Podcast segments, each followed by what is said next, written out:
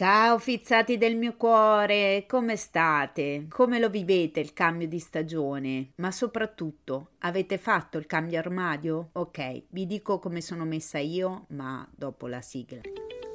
Sorriso sospeso è il podcast leggero, ironico ma non superficiale in cui parlare di tutto, sperando di donare un sorriso a chi ne ha bisogno. Un sorriso non costa niente ma svolta la giornata a chi lo fa e a chi lo riceve. Io di solito sono felice dell'arrivo del caldo, delle belle giornate, diciamolo, il sole aiuta l'umore. Ok, lo so che ad alcuni la primavera porta allergia, io almeno questa sfiga non ce l'ho e so anche che a molti l'estate porta disagio perché sembra quasi un dovere dover uscire, fare le cose all'aperto, divertirsi. Però mi raccomando, non uscite nelle ore più calde, soprattutto gli anziani bambini e bevete molta acqua. Come dite? Ci pensa già a studio aperto tutti gli anni?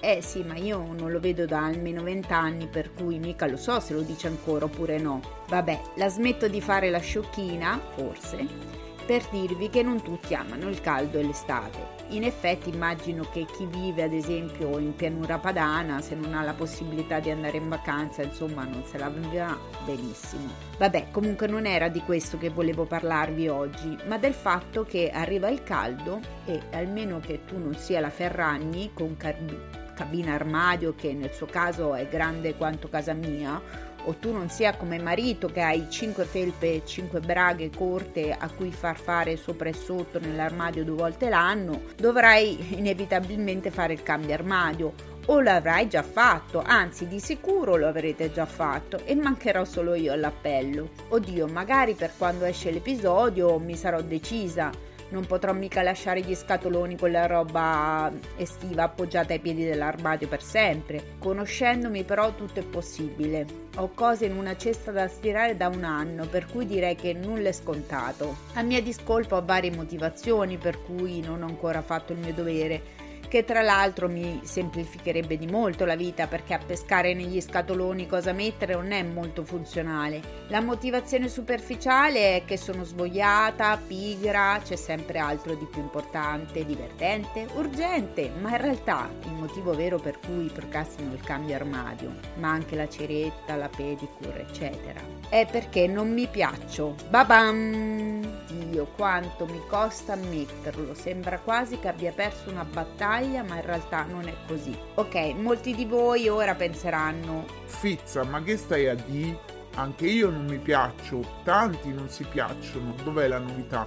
Dov'è il problema? Siamo tutti terrorizzati dalla prova costume. Tada! No, no, no e no! Io mi rifiuto di cadere in certi meccanismi. Non esiste la prova costume. Io al mare ci sono sempre andata anche quando per poterci andare mettevo il costume stile nonna Belarda perché un costume da ragazza della mia taglia non lo facevano. Io non voglio fare la modella, né tantomeno penso ci sia chi può permettersi un certo abbigliamento e chi no. Il problema però è nella testa. In questo momento storico mi guardo allo specchio e non mi piaccio e sono arrabbiata, frustrata perché dopo tutto il percorso che ho fatto, arrivando a perdere quasi 60 kg, ho ripreso un po' di peso, nulla di eclatante o irrimediabile e come vi ho già raccontato nell'episodio sul cambiamento, ero forse diventata fin troppo magra, ma il punto non è il peso, non è il numero sulla bilancia e neanche la taglia.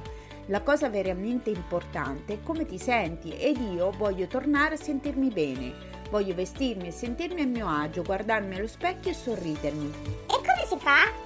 Si smette di mangiare? Si va a correre? Si va da un chirurgo estetico? Beh, volendo, ma onesta, il problema rimane se prima non si affronta il pensiero che c'è dietro, che c'è a monte. Per cui l'unica grande cosa che voglio fare è affrontare la questione in terapia, perché quello con il cibo per me è un copy maladattivo, uno schema che tendo a mettere in atto per evitare le emozioni che non mi piacciono. Per cui se sono arrabbiata, mangio Sono triste? Mangio. Sono preoccupata? Mangio. Sono annoiata? Mangio. Sono felice? Indovinate un po'? Mangio. Mangio poco, ma spesso e soprattutto dolci, che forse sono l'unica cosa che veramente mi piace. Anche l'alcol non manca, ma insomma non è un problema, non sono un alcolista, ma un'ex obesa sì, per cui un po' come un alcolista io non posso permettermi di sottovalutare il mio rapporto col cibo, un rapporto di amore e odio che poi probabilmente lo stesso che ho col mio corpo. Vabbè, comunque ora che mi è chiaro il problema vedrò di affrontarlo. Butterò quello che non mi entra più o non mi fa sentire a mio agio, continuerò a lavorare su di me come sto già facendo anche di più, ma soprattutto metterò via la lana dall'armadio che di suo passo se non mi sbrigo me la ritrovo buona per l'autunno-inverno, tanto si sa, non esistono più le mezze stagioni. Ah, fizzati, io lo so di non essere un mostro, non cerco complimenti anche se sono sempre graditi. Io voglio solo piacermi e prendermi cura di me stessa, accettarmi, ma per queste cose non bastano i sei bellissima di marito, né tantomeno quelli dei morti di figa per, sui social. Alla fine conta solo quello che provo io. Però se volete continuare a dirmelo male non fa, eh.